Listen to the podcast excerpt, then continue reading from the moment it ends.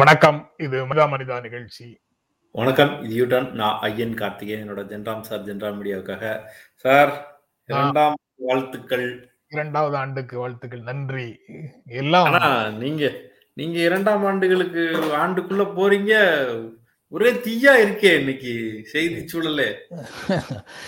அது இதனாலயா தெரியலையே, என்ன வரணும் தெரியலையே. ரெண்டு கேப்டன் கமன் இது கோட் போட்டிருக்காரு. அதுக்கப்புறம் முருகானந்தம் காளி முருகானந்தம் அவர் ஒரு கோட் போட்டிருக்காரு. இங்க வந்து அமெரிக்காவில் இன்று மார்டின் லூதர் கிங் டே, ஃபெடரல் ஹாலிடே. அதனால மார்டின் லூதர் கிங்கோடைய கொட்டேஷனோட ஆரம்பிக்கலாம் அப்படின்னு நினைக்கிறேன். I have decided to stick with love. Hate is too great a burden to bear. ஏதாவது ரஹ்மான் ஆஸ்கார் வாங்கிட்டு பேசிய பேச்சை இது நினைவுபடுத்துது. அதாவது இதுதான் முதல்ல, ரஹ்மான் அப்புறம் தான். அதாவது வெறுப்பு அன்புங்கிறது ரெண்டு சாய்ஸ் நமக்கு முன்னாடி இருக்குது. நான் அன்பை தேர்ந்தெடுத்தேன்னு ரஹ்மான் சொன்னதை ரஹ்மான் சொன்னதை இவர் சொல்லல, இவர் சொன்னதை ரஹ்மான் சொன்னார்னு சொல்லலாம். அதாவது இரண்டு சாய்ஸ் இருக்கு.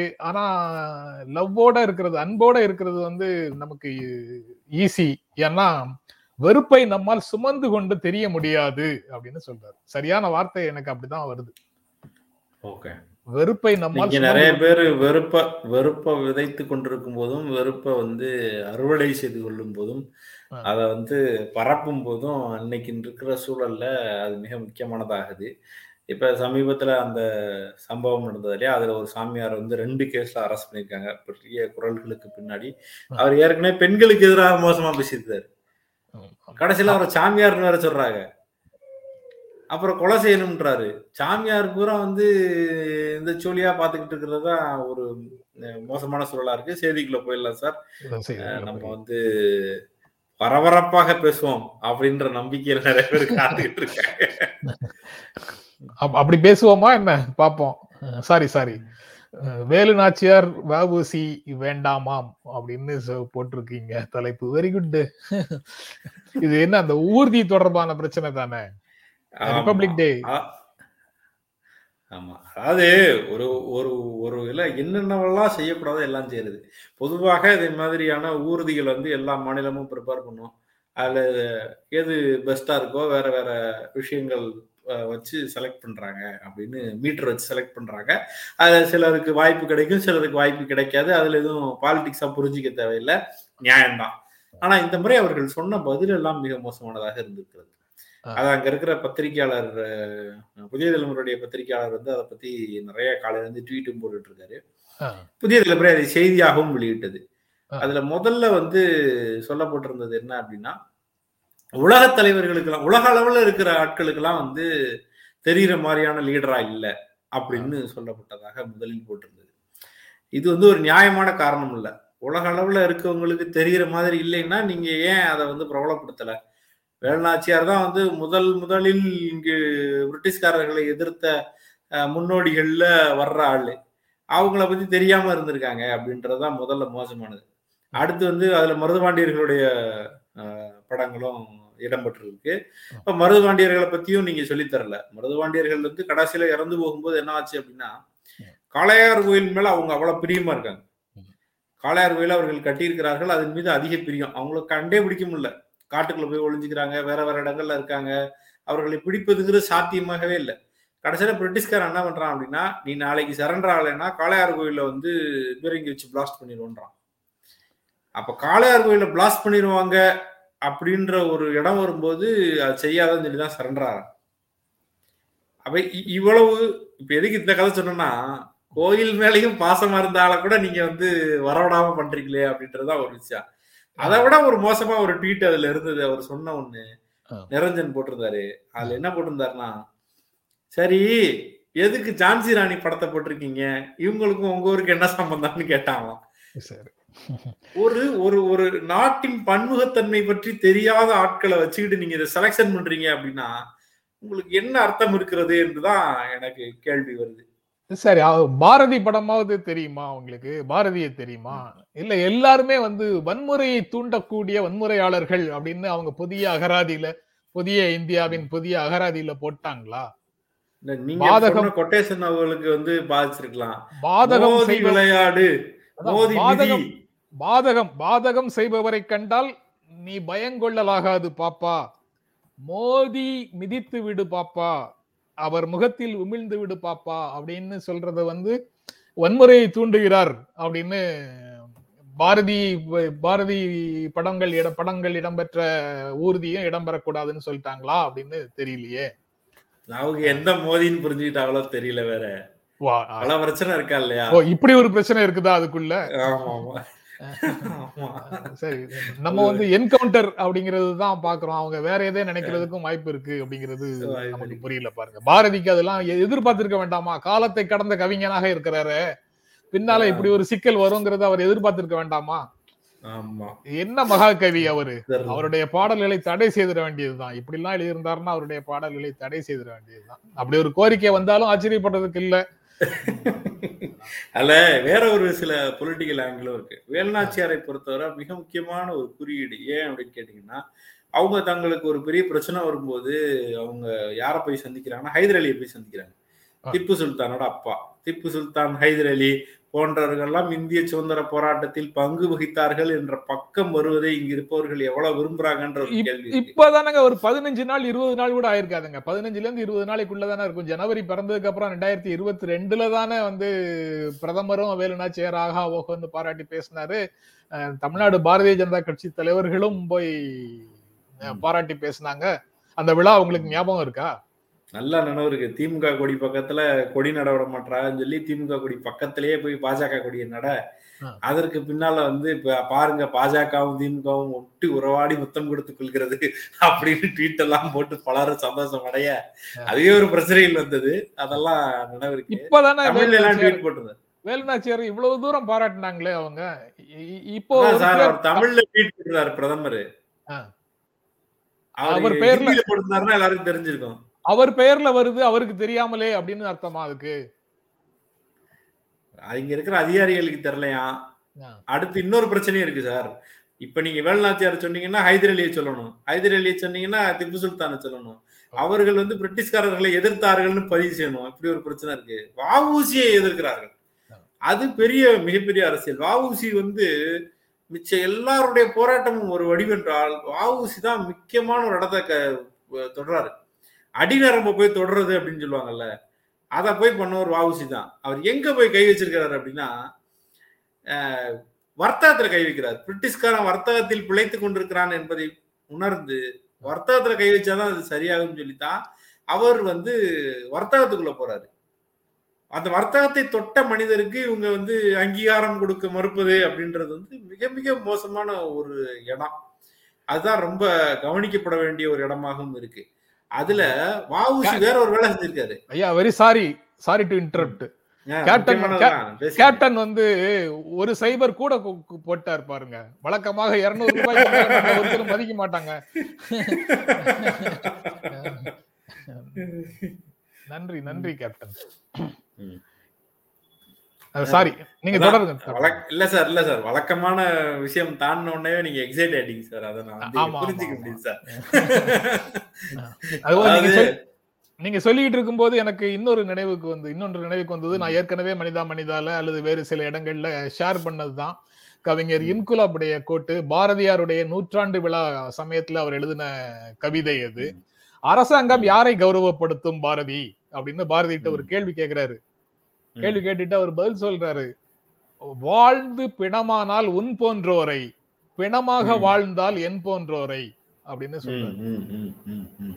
இதுல நீங்க வஉசியை கவனிச்சீங்கன்னா வஉசி ஒரு மிகப்பெரிய அரசியல் பண்ணியிருக்காரு.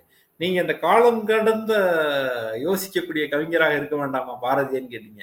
இவரு காலம் கடந்து யோசிச்சிருக்காரு. பின்னாடி வருவாங்க திருவள்ளுவருக்கு காவி பெயிண்ட் அடிப்பாங்க அப்படின்னு புரிஞ்சுக்கிட்டு அவர் என்ன பண்ணிட்டாருன்னா இந்த டிரான்ஸ்லேஷனே மறுத்திருக்காரு. பரிமேலழகர் டிரான்ஸ்லேஷனே தப்புன்னு சொல்லி அவர் வாதாடி இருக்கிறாரு. வள்ளுவர் மேலையும் திருக்குறள் மேலையும் அவருக்கு ஒரு ஒரு பெரும் பற்றோட அவர் டிரான்ஸ்லேட் பண்ணியிருக்காரு.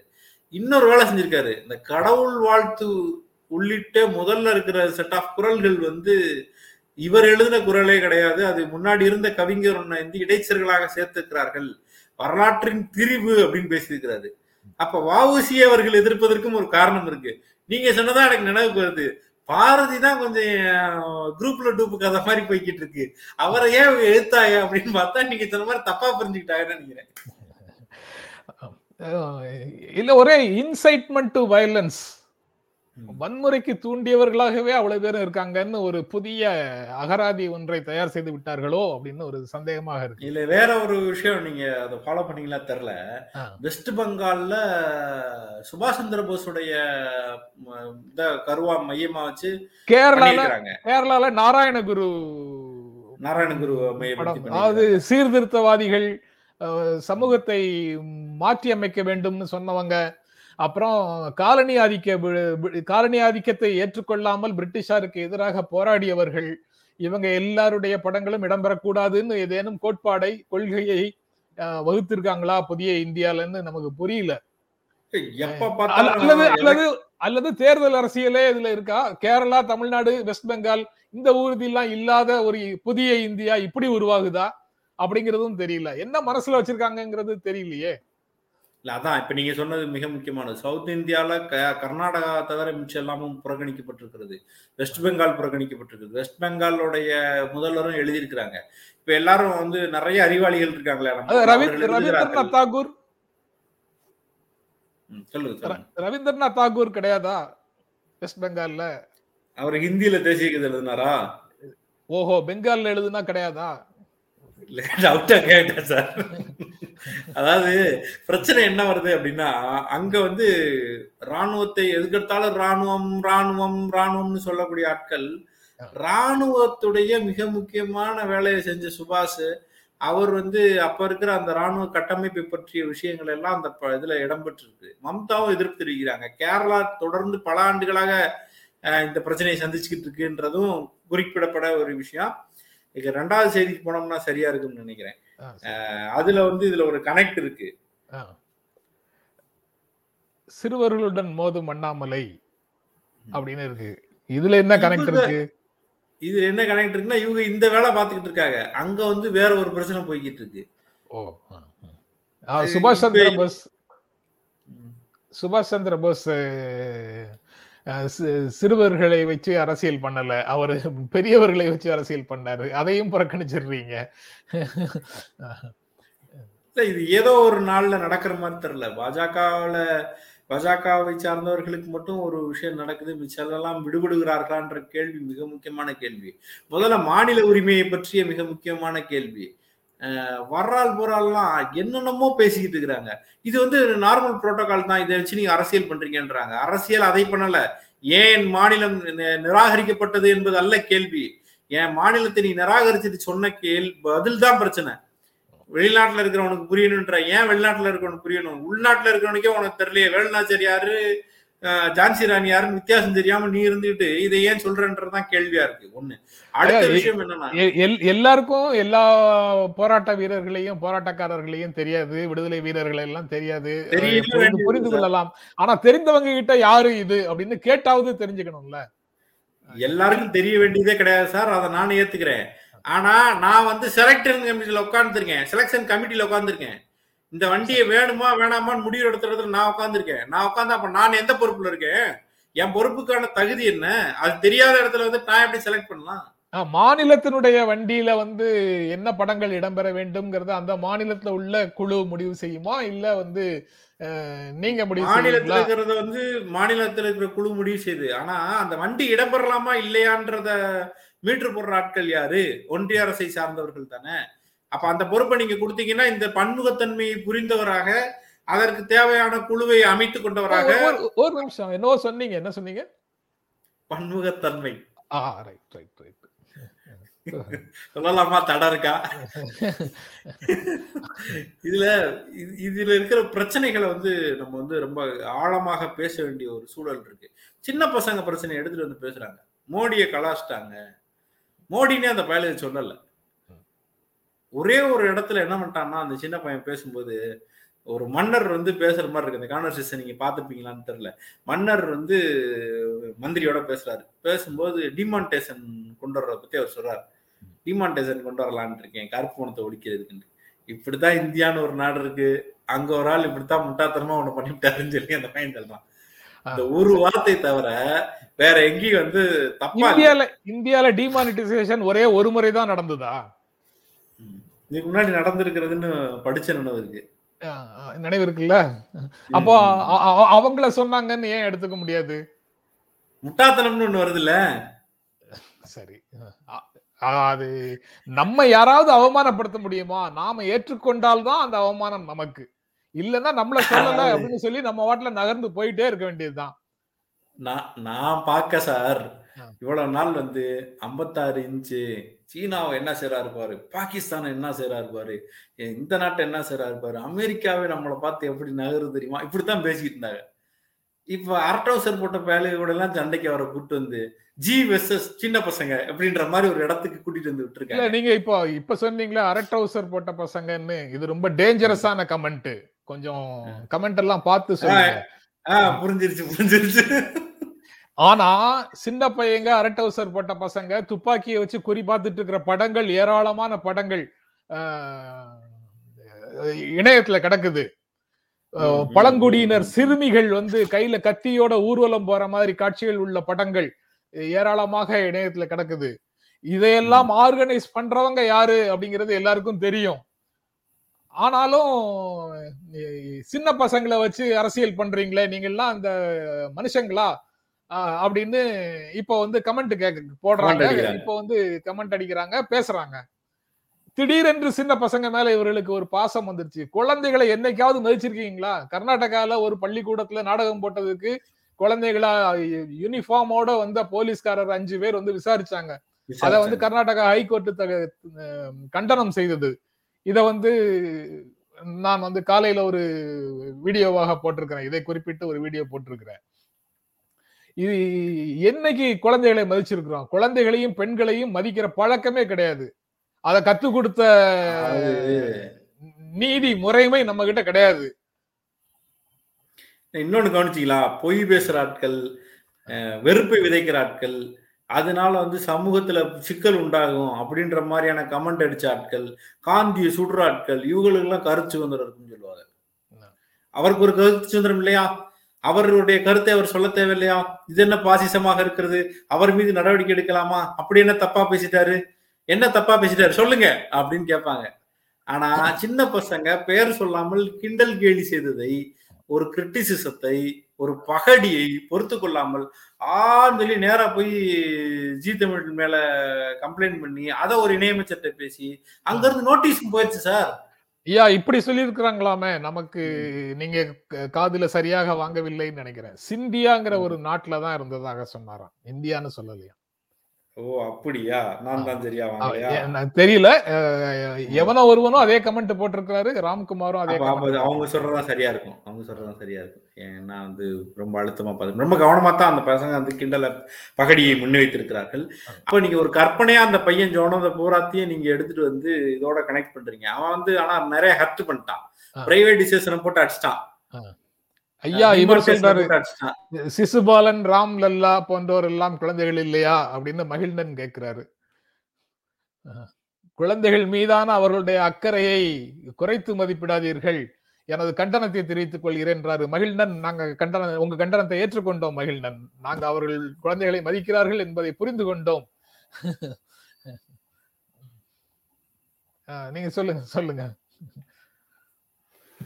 அது ரொம்ப ரொம்ப புண்படுத்தி விட்டான் குட்டி பாய்ஸ், அதனாலதான் அப்படி ஆயிப்போச்சு. ஆனா அடிக்கடி புண்படுவாங்கன்னு தெரிஞ்ச இவ்வளவு நாள் வந்து நம்மள மாதிரி யாராவது ஒரு பத்திரிகையாளர் பேசினா புண்பட்டுக்கிட்டு இருந்தாங்க, அடுத்து வந்து கொஞ்சம் ஒரு ஆக்டிவிஸ்ட் பேசினா புண்பட்டு இருந்தாங்க.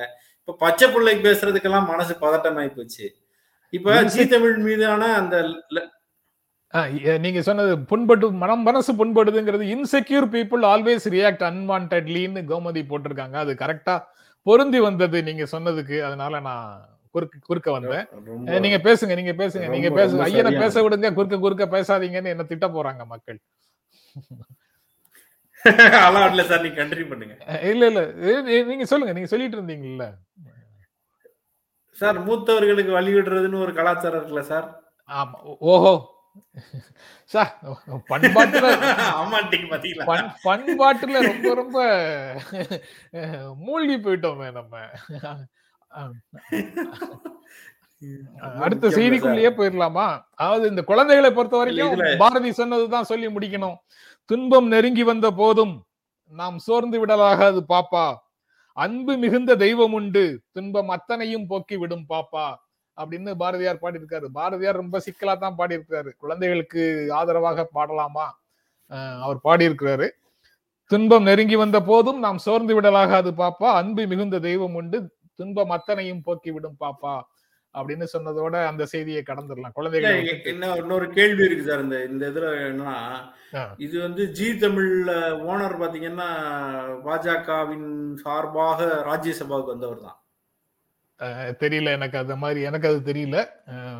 அந்த அவர் தான் ஒரு ராஜ்யசபா சீட்டு அவருக்கு பாஜகவோட ஆதரவோடு வந்தவர் தான் அவரு. இப்ப பிரச்சனை அதுவல்ல. பிரச்சனை என்ன ஆகுதுன்னா, இப்ப ஜி தமிழுக்கு எதுவும் பெருசா பாதிப்பாயிராது. அங்க யாராவது ஒருத்தரை நீங்க வேலையை விட்டு தூக்குறதுக்கு ஒரு ப்ரொடியூசர் இருக்க மாட்டாரா, ஒரு பையன் இருக்க மாட்டாரா? அதுதான் அதுதான் இப்ப பிரச்சனை. அவ்வளவுதான் அவ்வளவுதான். என்னைக்கு வந்து இது போன்ற கோரிக்கைகளை முன்வைக்கிறவங்க என்னைக்காவது கடினமான இலக்குகளை நோக்கி பேசியிருக்கிறாங்களா? கிடையவே கிடையாது. எளிய இலக்குகளை நோக்கி தான் இவங்களுடைய வீரம் எல்லாமே வரும். இந்த வீரம் இந்த வீரம் வந்து ஒரு நாளும் இந்த கடினமான ஆட்களை நோக்கி பேசவே மாட்டாங்க. யாரு பலவீனமானவர்களோ, யாரு எளியவர்களோ அவர்களை நோக்கிதான். எளியவர்கள் சமூகத்துல யாரெல்லாம் எளியவர்களாக இருக்கிறார்களோ, பல காலமாக அதிகாரம் மறுக்கப்பட்டு இருக்கிறார்களோ அவர்களை நோக்கிதான் இவர்களுடைய வன்மம் கோபம் எல்லாம் வரும். ஏன்னா அவங்க கொஞ்ச கொஞ்ச காலமாக வெளியில சில விஷயங்களை சுவாசிக்கிறார்கள். அந்த சுவாசமே இவர்களுக்கு மூச்சுத்திணறலை கொடுக்கிற மாதிரி ஒரு நடைமுறையை தான் இது போன்ற அமைப்புகள் கையில வச்சிட்டு இருக்கிறாங்க. அப்படிதான் இதை புரிந்து கொள்ள முடியுது. நீங்க சொல்ல பார்த்து பயப்படாதீங்க அப்படின்னு தான் சொல்லணும். வேற என்ன சொல்ல? இந்த இவ்வளவு நாள் கருத்து சுதந்திரத்தை மிக மோசமாக வன்மத்தை கக்குபவர்கள் மீது இருக்கும்போது கருத்து சுதந்திரம் பேசுறாங்க. சின்ன பசங்க வந்து ஒரு நியாயமான கமெண்டா அல்லது பார்வையே அரசியலை பேச துணிந்தால் உடனே வந்து பதட்டமாய் போய் லெட்டர் எழுதுறாங்க. கருத்து சுதந்திரம் with conditions apply only for அரசு ஆதரவாளர்கள் அப்படின்னு எதுவும் லைன் சேர்த்திருக்க கருத்து சுதந்திரத்துலன்னு தெரியல. லைன் சேர்த்திருக்கு கருத்து சுதந்திரத்துல, லைன் சேர்த்திருக்கு பின்னாடி கண்டிஷன் சப்ளை அது அது போடல, அது வேற கண்டிஷன்ஸ் சேர்த்திருக்கு. கண்டிஷன் சப்ளைங்கிறது அப்பவே வந்துருச்சு. அது பிரச்சனை இல்லைன்ற நான் இந்த இந்த போக்குல பயங்கர சிக்கல் இருக்கு. அதுக்கு அடுத்து இந்த சேனல்காரர் ஓனருக்கு எதுவுமே ஆக போறது இல்ல. அவர் பாஜகவோடு நெருங்கி இருக்கிறவரு ஒன்றும் பண்ண மாட்டீங்க. இங்க இருக்கிறவர்களை வேட்டையாடுவீங்க. அதை விட மிக முக்கியமானது, நாளைக்கு எந்த இடத்துலயும் ஒரு சின்ன பகடி வராது. சேனல் ஓனரோட அவர்கள் என்னைக்காவது சண்டை போட்டிருக்காங்களா? இதுக்கு முன்னாடி நீங்க தலையிட்ட ஒரு பிரச்சனை இருக்குல்ல, அந்த சேனல் ஓனர் ஓனர்கிட்ட இவங்க பேசுவாங்களா? அங்க என்ன நடந்தது? சேனல் ஓனர்கிட்ட ஓனருக்கு எதிராகவா போட்டாரு? குணசேகரன் ஒரு அப்பாவியை குறி வச்சு அடிச்சாரு அடிச்சாங்க அங்க வேலை பார்க்கிற ஒரு தொழிலாளியே அடிச்சாங்க. தொழிலாளிகள் மேலதான் இவர்களுடைய கோபங்கள் வரும். ஓனர் மேல என்னைக்காவது கோபம் வருமா? ஒரு நாளும் கிடையாது. ஓனர் மேலயே சார் நான் நீங்க சொன்ன திரும்ப சொல்றேன், ஓனர் மேலே கோபப்பட முடியுமா? முடியுமா? என்னதான் அடிக்க முடியும்? உங்களை அடிக்க முடியுமா? அதானே சொல்லணும்னு எதிர்பார்க்கறீங்க.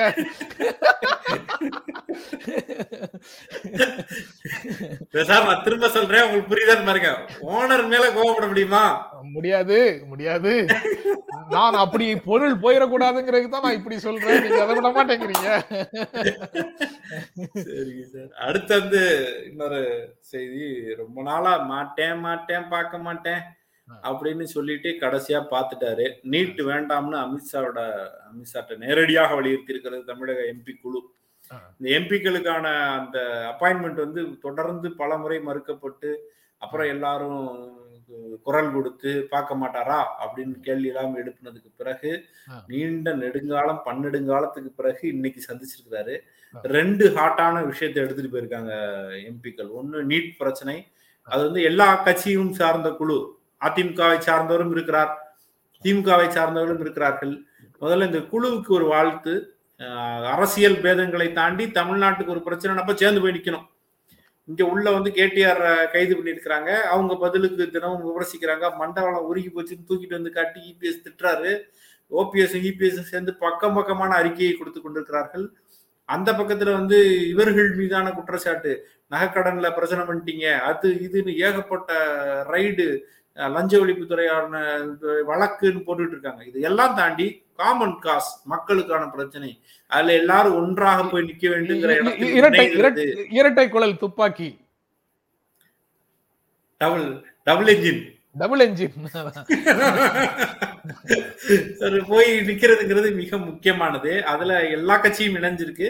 அதை சாத்தியப்படுத்திய, ஈகோ பார்க்காம போய் நிக்கிற அந்த பழக்கத்துக்கு முதல்ல வாழ்த்து சொல்ல வேண்டியது. இது தமிழ்நாடு ரொம்ப நாளா மிஸ் பண்ணுச்சு. காவேரி போராட்டம்னா தனித்தனியா போராடுவாங்க, திடீர்னு ரெண்டு நடிகர் வேற ஒரு பக்கமா போராடி போராடிக்கிட்டு இருப்பாங்க. இந்த ஒரு புள்ளிக்கு வர்றதுன்ற பாயிண்டே இருக்காது. அதை உடைத்திருக்கிறதற்காக முதல்ல எல்லா கட்சிக்கும் வாழ்த்து சொல்ல வேண்டியது இருக்கு. நீட்டு விவகாரத்தை பற்றி இங்கே ஒரு பேசும்போது, பிரதமர் இங்கே பதினோரு கல்லூரியை திறந்து வைத்ததற்கு அந்த சமயத்துல முதல்வரும் பேசியிருக்கிறாரு. அவர் பதினோரு கல்வி திறந்து வச்சிருக்கிறோம், மாபெரும் சாதனைன்னு சொல்லிட்டு இருக்கும்போது, ஆஹ் சாதனையெல்லாம் இருக்கட்டும் சார், அப்படியே எங்க நீட்டு மேட்டரை முடிச்சு விடுங்கன்னு இடத்துக்கு அவர் நகர்ந்திருக்கிறாரு, வலியுறுத்திருக்கிறார்கள். பார்ப்பதே சிக்கலாக இருக்கிறது. நம்ம ஊர் தலைவர்களுடைய படத்தை வச்சுட்டு ரிபப்ளிக் டேல போய் கலந்துக்கிறதே சிக்கலா இருக்கு. நம்ம யாருன்னே தெரியல, நம்ம வழி யாருன்னே தெரியல, இந்த மாநிலத்தின் உரிமை என்னவென்றே புரியாத ஒரு ஆட்கள்கிட்ட மீண்டும் மீண்டும் இதையெல்லாம் வலியுறுத்தி பேசிக்கிட்டே இருக்க வேண்டியதா இருக்கு. நிரந்தர தீர்வு என்பது என்று போனால் கடைசியில மாநில உரிமை தான். அந்த மாநில உரிமை பறிபோகிற வரைக்கு, மாநிலத்தை புரிந்து கொள்ளாத வரை, அந்த பன்முகம்ங்கிற வார்த்தை இவர்களுக்கு கெட்ட வார்த்தையாக பார்க்கிற வரை இந்த சிக்கல் தீர போறதில்லை. ஆனா இந்த நீட்டு விவகாரத்தை பொறுத்தவரை ஒரு அழுத்தமான ஒரு குரல் இருக்கு. இந்த தடவை நீங்க சட்டமன்றத்தில் ஒண்ணு நடந்துச்சு, உங்களுக்கு நினைவு இருக்கும். அஹ் கவர்னர் உரையில நீட்டை எதிர்ப்போம்னு கவர்னரை சொல்ல வச்சுட்டாங்க. ஆனா அந்த கையெழுத்து பட அவரை வைக்க முடியாது. அரசியலாக இந்த சுவாரஸ்யத்தை நம்மளால ரசிச்சுக்கிற முடியும். அப்படித்தான்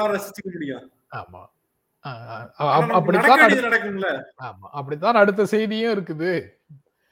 நீங்க வந்து இந்தியா வளர்ச்சி அடைந்தது வளர்ச்சி அடைஞ்சது அப்படின்னு சொல்றோம்ல, இந்தியா வளர்ச்சி அடைஞ்சதுன்னா ஆக்ஸ்ஃபார்ம் ரிப்போர்ட் சொல்லுது எண்பத்தி நாலு சதவீத குடும்பங்கள் வந்து நொறுங்கி போச்சு அப்படின்னு சொல்லுது.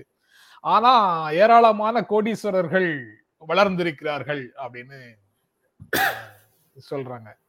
பலர் வாட வாட சிலர் வாழ வாழ ஒருபோதும் தெய்வம் கொடுப்பதில்லை அப்படிங்கிறது பழைய வாலி பாட்டு.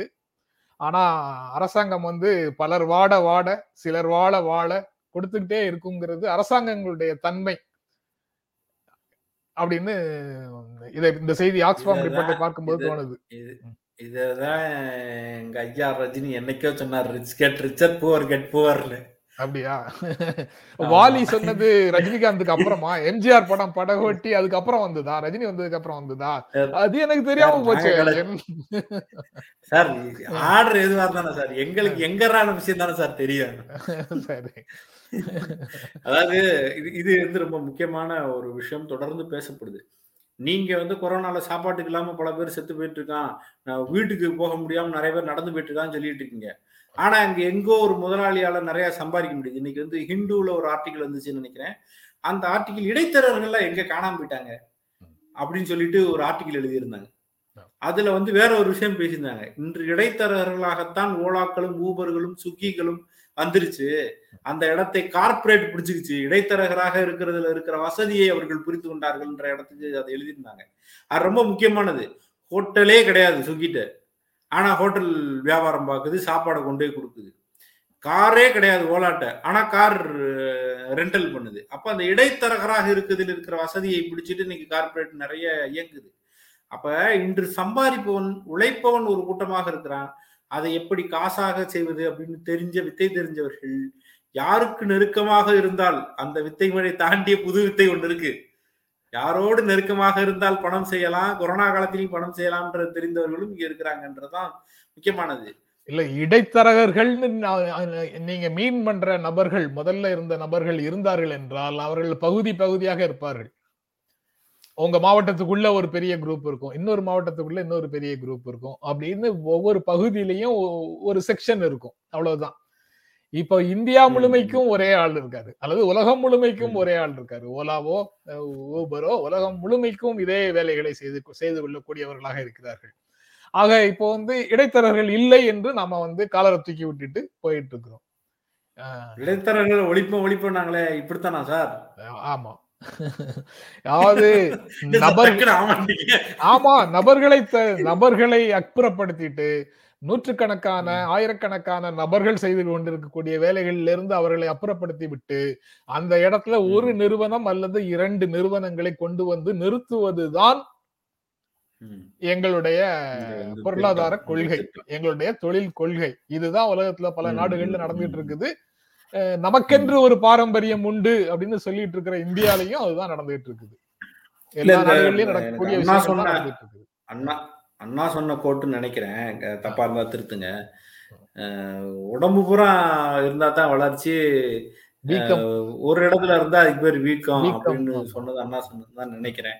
சோ அந்த கொட்டேஷனை வச்சு பார்க்க வேண்டியது இருக்கு. அப்ப ஒருத்தர் பணக்காரனா கூடாதா, ஒருத்தர் உலக பணக்காரனாவதை நீங்கள் எதிர்க்கிறீர்களா? அது இல்ல, நீங்க வந்து ஒரு பக்கம் வந்து பெரிய ஏழைகளை உருவாக்குது. எப்படின்னா, ஒரு பத்து பேருடைய பணத்தை வைத்திருந்தால் அடுத்த இருபத்தஞ்சு வருஷத்துக்கு ஹையர் எஜுகேஷனை ஃப்ரீயா கொடுக்கலான்றாங்க. அந்த ஆக்ஸ்ஃபோர்ட் ரிப்போர்ட்ல இருக்கு. அப்ப இவ்வளவு பெரிய டிவைட உருவாக்கிக்கிட்டே இருக்கிறது வந்து ஆரோக்கியமானதா? அதை சிந்திக்க வேண்டியது இல்லையா? அதான் மிக முக்கியமான கேள்வியா இருக்கு. அடுத்த செய்தி அடுத்த செய்தி போட்டுடலாமா? கன்சென்ட் பற்றி பேசுங்க அப்படின்னு ராகுல் காந்தி சொல்றாரு. அந்த மேரிட்டல் ரேப் தொடர்பாக டெல்லி ஹைகோர்ட்ல வழக்கு விசாரணை போயிட்டு இருக்குது. அதுல அரசு வந்து நாங்க ஸ்டேக் ஹோல்டர்ஸ்ட பேசிட்டு இருக்கிறோம், அத அந்த பேச்சுவார்த்தை இன்னும் முடிவடையவில்லை. அது போக நாங்க வந்து criminal penal laws, IPC, criminal procedure code, CPP, இது எல்லாத்தையுமே வந்து நாங்க முழுமையாக மாற்றுகிறோம். தண்டனை சட்டங்களை, இந்திய தண்டனை சட்டங்களை நாங்கள் புதிதாக மாற்றுகிறோம். அப்படி எல்லாம் மாற்றுற வரைக்கும் கொஞ்சம் பொறுமையாக இருங்க, ஒவ்வொரு சட்டமா திருத்த சொல்லி கேட்காதீங்க அப்படின்னு சொல்றாங்க. வேணும்னா ஐயன் கார்த்திகேயன், அதான் நீங்க தான் மனு போட்டவரா இருந்தா மனு போட்டவர் வந்து உங்களுடைய சஜஷனை எங்களுக்கு எங்க கிட்ட கொடுங்க அப்படின்னு ஒன்றிய அரசு வந்து டெல்லி ஹைகோர்ட்ல ஒரு அபிடேவிட் போட்டு கேக்குது. இதற்கு சின்ன பசங்க பேசினதுதான் சார் நினைவுக்கு வருது. மக்கள் சொல்றதெல்லாம் காதுல வாங்கினா தானே அப்படின்னு ஒரு டயலாக் சொல்லியிருந்தாங்க அந்த பசங்க. அதுதான் எனக்கு நினைவுக்கு வருது. அப்படி இன்னொரு ரொம்ப இது வந்து இது ஒரு பக்கம் இந்த சட்டத்தை கொண்டு வாருங்கள், மேரிட்டல் ரேப்புங்கிறது ஒரு தவறான விஷயம், அதுக்கு எதிராக இன்று வரை சட்டம் இல்லை, இதுவரை நீங்க வந்து பேசுறீங்க பேசுங்கன்னு சொல்லிக்கிட்டே இருக்கீங்களே என்று இந்த விமன் ரெப்ரசன்டேட்டிவ் கூப்பிட்டு உட்கார வச்சு பேசுனீங்க அப்படின்ற கேள்வியை நிறைய ஆக்டிவிஸ்ட் எதிர் சொல்றாங்க. பெண்களுக்காக இயங்குபவர்களை அழைத்து வந்து இதுக்கு என்ன செய்யணும்னு எப்ப பேசுனீங்க, பேசவே இல்லையேன்னு ஒரு ஒரு பத்தியும் இருக்கு. ராகுல் சொன்னது ரொம்ப முக்கியமானது. இந்தியா இந்த கன்சென்ட்ங்கிற வார்த்தையை பற்றிய பேச்சுக்கே வரமாட்டேங்குது. இந்தியாவில் இந்த கன்சென்ட்ங்கிற வார்த்தைக்கான ஒரு ஒரு இதுவே இல்லை, ஒரு ஒரு யோசனையே இல்ல, யோசனையற்று இருக்கிறோம், அது ரொம்ப மோசமானது அப்படின்ற ஒரு விஷயத்துக்கு கொண்டு வர்றாரு. அதான் அது அது தொடர்பாகவும் நான் வந்து இரண்டு நாட்களுக்கு முன்னால ஒரு வீடியோ போட்டேன். அதனால அதுல உள்ள விஷயத்தை தான் நான் திரும்பவும் பேசணும். அந்த கன்சென்ட்ங்கிறது வந்து நீங்க முதல்ல கல்யாணத்துக்கு சம்மதிக்கிறீங்கல்ல, அப்பவே கொடுத்துட்டீங்க அப்படின்னு ஒரு விளக்கத்தை சொல்றாங்க. ஒன்னு ஒன் டைம், அதாவது ஒன்ஸ் ஃபார் ஆல், வாழ்நாள் முழுக்க நீங்க ஒப்புதல் கொடுத்துட்டீங்க அப்படின்னு சொல்றாங்க. அதனால தனித்தனியாக இந்த கேள்விக்கு எதிர்கேள்வி ஒண்ணு இருக்கு. இல்ல இல்ல நிறைய இது இது அவங்க சொல்ற பதில் மட்டும்தான். ஐயா இல்ல இல்ல இல்ல நீங்க சொன்னீங்கன்னா புரிஞ்சுக்கல, அவங்களுக்கு தான் அந்த கேள்வியும். அதான் நீங்க கல்யாணத்துக்கு கன்சென்ட் ஆட்டிட்டீங்கன்னா எல்லாம் தானே. கல்யாணமே கன்சென்ட் எங்க நடக்குது? பொண்ணோட விருப்பத்துலதான் கல்யாணம் நடக்குதா? பொண்ணு பிடிச்சால்தான் கல்யாணம் பண்ணிக்கிறீங்களா? உக்காருனா உக்காருன்னு சின்ன பிள்ளை வரை கல்யாணம் பண்ணிச்சுட்டு இல்லையா? ஆமா, பொண்ணு பிடிச்ச பொண்ணை பிடிச்ச பையனை பிடிச்ச இந்த பொண்ணு கல்யாணம் பண்ணிட்டாதான் பொண்ணையோ பையனையோ அல்லது ரெண்டு பேரையுமே சேர்த்து வெட்டிடுறோம். இன்னைக்கு வரைக்கும் சார் வெளியில என்ன சொல்றது, மாதம் ஒன்று அல்லது இரண்டு பிரச்சனை போலீஸ் ஸ்டேஷன்ல பஞ்சாயத்து செய்யறாங்க சார். இந்த பிரச்சனைய லவ் பண்ணிட்டு போனா இருபத்தி எட்டு வயசு பொண்ணு முப்பது வயசு பையன் ஒரு பிரச்சனை இந்த இந்த வாரம் நடந்தது. கட்ட பஞ்சாயத்து செய்யறாங்க, வந்து அப்பியர் ஆகுன்றாங்க. ரெண்டு மேஜர் லவ் பண்றது எதுக்கு சார் போலீஸ் ஸ்டேஷன் போகணும்னு கேட்டா வந்து நில்லு இல்ல எஃப்ஐஆர் போடுவோம்னு மிரட்டப்படுறாங்க. அதுல இந்த இது ஒரு பிரச்சனை. இன்னொன்னு வந்து என்ன சொல்றாங்கன்னா, அவ பெண்களிடம் மனைவிகளிடம் ஒப்புதல் கேட்கணும்னு சொன்னா குடும்ப அமைப்பு சிதைஞ்சு போயிடும் அப்படின்னு சொல்றாங்க. அப்ப எங்க நிக்குது உங்க குடும்ப அமைப்பு? அப்படி ஒரு குடும்பம் வந்து வேணாக்களத செஞ்சுட்டு போகுதுன்ற நீங்க வந்து ஒரு மனைவியை கூட வந்து நீங்க விருப்பம் இல்லாமல் தொடுவதற்கு ஆப்ஷன் கேப்பீங்கன்னா அப்புறம் அதுல என்ன குடும்ப அமைப்பு இருக்குல்ல? ரொம்ப ராகுல் சொன்னது வந்து நிச்சயமாக பேசப்பட வேண்டிய ஒரு சப்ஜெக்ட். ஒரு பெண்ணுடைய விருப்பம் அப்படின்றது வந்து ஒரு நாள் கொடுக்கறது அல்ல. தாலி கட்டினாவே அவளை வந்து அவுட் அண்ட் அவுட் நம்ம வந்து ஓனர்ஷிப் எடுத்துக்க முடியாது, அல்லது லவ் பண்ணிட்டாலே ஓனர்ஷிப் எடுத்துக்க முடியாது. ஒரு முறை ஒரு பெண்ணை எஸ்ன்னு சொல்றா, நீ கிட்ட போற அருகாமையில் நெருங்கும் போது அவன் நோ சொன்னால் அது நோ தான். No means no. Any time, எந்த நிமிஷத்துல வேணா அதை வந்து அவ பின்வாங்கி கொள்வதற்கான முழு உரிமை அவளுக்கு இருக்கு. அவள் உடல் வந்து அவளுக்கு மட்டும் சொந்தமானதுங்கிற புரிதலை நம்ம வச்சுக்கிட்டது இருக்கு.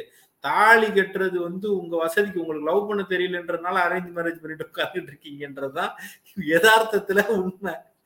அதை வந்து நீங்க திரும்ப திரும்ப திரும்ப வந்து அதை சுரண்டலுக்கு பயன்படுத்திக்கிறதுங்கிறது ரொம்ப ஆபத்தானது. அதை சீர்படுத்த வேண்டிய ஒரு தேவை இருக்கு. அரசியல் தாண்டி ராகுல் காந்தி இதை தொட்டது வந்து பிடிச்சிருந்துச்சு சார், சந்தோஷமா இருக்கும். இதுவரை நான் ராகுல பாராட்டினதே கிடையாது.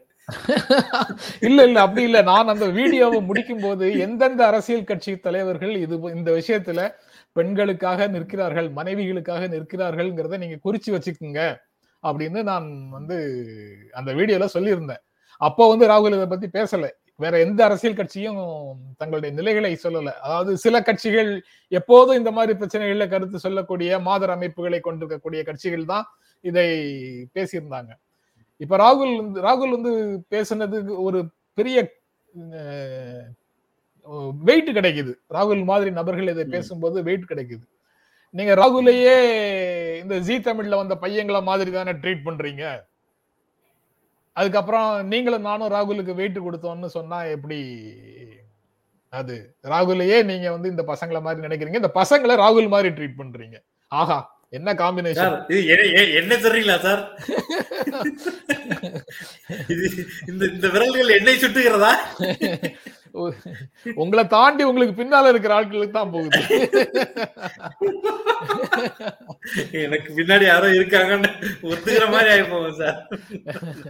அடுத்து ஒரு மிக முக்கியமான செய்தி, சுவெது வெங்கடேசன் தொடர்ந்து எம்பி ஆனதுல இருந்து ஒரு வேலை செஞ்சுட்டே இருக்காரு.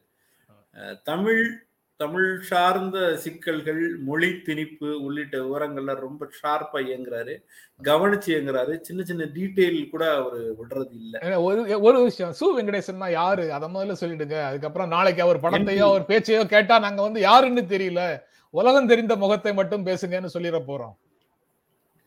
என்ன சார், ஒரு எம்பியே தெரியாது, Madurai MP sir, Madurai MP தெரியாதுனால சொல்லிடுறாங்களா? நம்ம எம்பி போற விட்டுட்டோமா டிசைன் பண்ணும்போது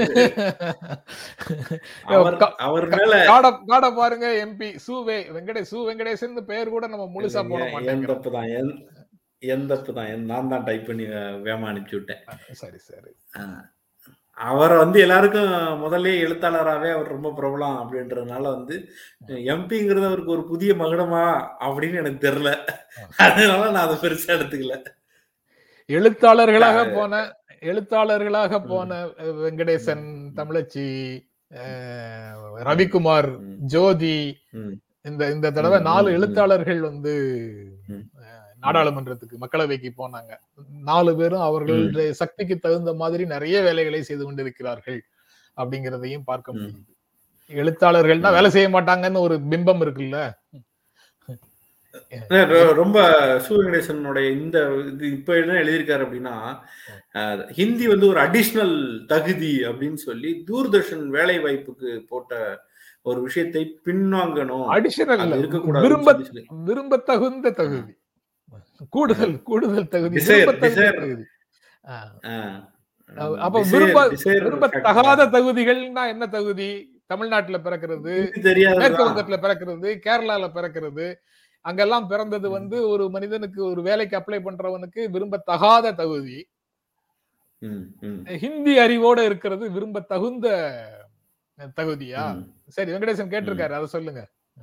ஆ, அதான் மிக முக்கியமானது. அவர் வந்து இந்த தூர்தர்ஷன் வேலை வாய்ப்புகள்ல ஆ, ஹிந்தியை வந்து விரும்பத்தகுந்த தகுதியில்னு சொல்றத நிறுத்தணும் அப்படின்ற ஒரு விஷயம் சொல்றாரு. அப்படின்னா அது அது ஒரு ஆட் அட்வான்டேஜாக இருக்கும் என்றால், அப்ப இந்தியில இருப்பவர்கள் தான் அதிக பேருக்கு வேலை கிடைக்கிற மாதிரி ஒரு சூழல் உருவாகும். ஆ, அப்போ ஒரு மொழியை திணிப்பதுன்றது தான் சொல்லிக்கிட்டே இருக்கும். ஒவ்வொரு முறையும் வந்து ஏன் ஏன் அப்படின்ற ஒரு குரல் வந்தா இதுதான் விஷயம். நீ ஒரு மொழியை கொண்டு வந்து படி, எல்லாரும் படின்னு சொன்னா இப்படி மறைமுகமாக அங்கங்க கண்ணுக்கு தெரியாம தள்ளிக்கிட்டே இருப்பீங்க உள்ள. அப்ப அது சார்ந்தவர்களுக்கு தான் வேலை கிடைக்கும். அதை எதிர்த்து கேட்கறதுக்கு சூவே போன்ற எம்பிக்கள் எல்லா நேரமும் இருப்பார்களா? அது அவர்கள் கண்ணில் படுமா? அதை கண்ணில் பட்டு அவர்கள் குரலாக்குனா எங்க ஊடகங்கள் அதை முதல் பக்கத்துல எழுதுமா? பல பிரச்சனை இருக்கு. அதை பார்த்து நாங்க பேசுவோமா? இல்ல சின்ன பயலுல உரண்டை எழுத்து அந்த பக்கம் எங்களுக்கு திருப்பி விட்டுருவீங்களா? இப்படி ஆ. எல்லாம் பிரச்சனை இருக்குல்ல. வெங்கடேசன் நம்ம முதல்ல பேசிய செய்திக்கு ஊர்தி தொடர்பான விஷயத்துக்கும் வெங்கடேசன் ஒரு கருத்து சொல்லியிருக்கிறாரு. தமிழ்நாட்டின் வீரமங்கை வேலுநாச்சியாரும் சுதேசி தலைவன் வஉசியும் மக்கள் கேரளத்தின் நாராயண குருவையும் நிராகரிக்கிறதுக்கு நீங்க யாரு? குடியரசு தின விழாவில் இதையெல்லாம் விடுத்துவிட்டு வேறு எதை அனுமதிப்பீர்கள்? கோட்சேக்களையும் கோல்வால்கர்களையுமா வாழ்வாழ்கரையும் அப்படின்னு ஒரு கேள்வியோட ஒரு ட்வீட்டும் வெங்கடேசன் போட்டிருக்கிறாரு. ஓகே, ஆ. இதுதான் இன்றைய மிக முக்கியமான செய்தி. செய்தி இ- இந்த நேரத்துல அஹ், நான் என்னுடைய விளம்பரத்தை போட்டுக்கொள்கிறேன். அஹ், இந்த வீடியோ உங்களுக்கு பிடிச்சிருந்ததுன்னா ஜென்ராம் மீடியாவை லைக் பண்ணுங்க, கமெண்ட் பண்ணுங்க, ஷேர் பண்ணுங்க, சப்ஸ்கிரைப் பண்ணுங்க, ஜாயின் பண்ணுங்க. அதே மாதிரி யூடர்ன் வீடியோக்கள்லையும் யூடர்ன்லையும் இதே இதே விஷயங்கள் எல்லாத்தையும் செய்யுங்க. அஹ், தொடர்ந்து நீங்கள் அளித்து கொண்டிருக்கும் ஆதரவுக்கு எங்கள் நெஞ்சார்ந்த நன்றி. மீண்டும் சந்திப்போம். நன்றி, வணக்கம்.